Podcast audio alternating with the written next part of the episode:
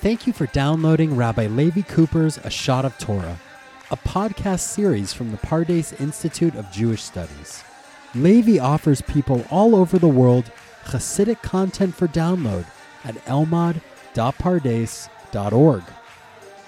If you also want to join Levi's monthly Hasidic Lore Series newsletter, please visit the link included in the description of this podcast. If you enjoyed this podcast and want to hear more, subscribe at elmad.pardes.org.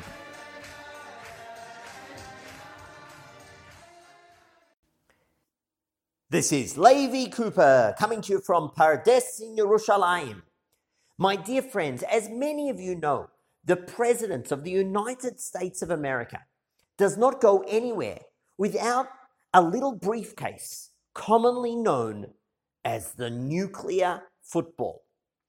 And this little bag contains inside it the instructions and the means for the President of the United States to launch a nuclear attack and destroy the world. The President of Russia also carries with him a similar bag that is known as the Cheget. What about the head of our people? If the Prime Minister of Israel was to ask us, What should I carry with me wherever I go? we would suggest to the Prime Minister to have a look at what it says in the book of Deuteronomy, chapter 17, verses 18 to 20. Dvarim Yud Psukim Yud Chet Tachaf, where, we, where the laws of a king are described. And there, the king is instructed to write a Sefer Torah, a Torah scroll. Now, the truth is, every Jewish person is instructed to write their own Torah scroll. But the commentators explain that the king had to write two, two Torahs, one as per the obligation of every Jew, and an extra Sefer Torah because of his status as the king.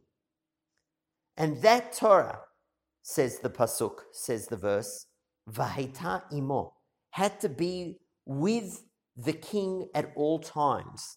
And he would read the Torah all the days of his life. The Talmud explains what does it mean that it would be with the king at all times? And the Talmud says he would go to war carrying the Sefer Torah. He would sit in judgment carrying the Sefer Torah. He would sit to eat with the Sefer Torah. One of the later, one of the later uh, scholars, the medieval Sefer HaChinuch, writes that the rule is the Torah has to be with the king at all times. The only exception would be when the king went to the bathroom. Then he would not take the Torah with him. Now, it could be that the head of the government might say to us, Look, I don't really need to be walking around holding a Torah the whole time. And if the head of the government, if the prime minister was to say such a thing to us, we would suggest to the prime minister to go back to Deuteronomy and have a look at the, at the end of those verses where it explains that the king carries the Torah, reads the Torah, so that they remember the Torah. And then the verse ends, Lema'an ya'arich yamim al mamlachto, hu uvanav bekerev Yisrael. By remembering the Torah, by reading the Torah, the king's sovereignty w- would last and the king's children would fill the shoes of the king. And my friends, I reckon if we promised the prime minister that a charm for longevity of that prime minister's government would be to carry a Sefer Torah, a Torah scroll, wherever that king went, wherever that prime minister went, I think there's a chance that the prime minister might go for the idea. Maybe just one more word to end this podcast. although I say everything with a grin, I do think we can be really proud that in our tradition, the king, the head of the government, doesn't go around carrying a suitcase that is able to destroy the world. Rather, the king, the head of the government, travels with our cultural treasure, a Torah scroll. That's all for now.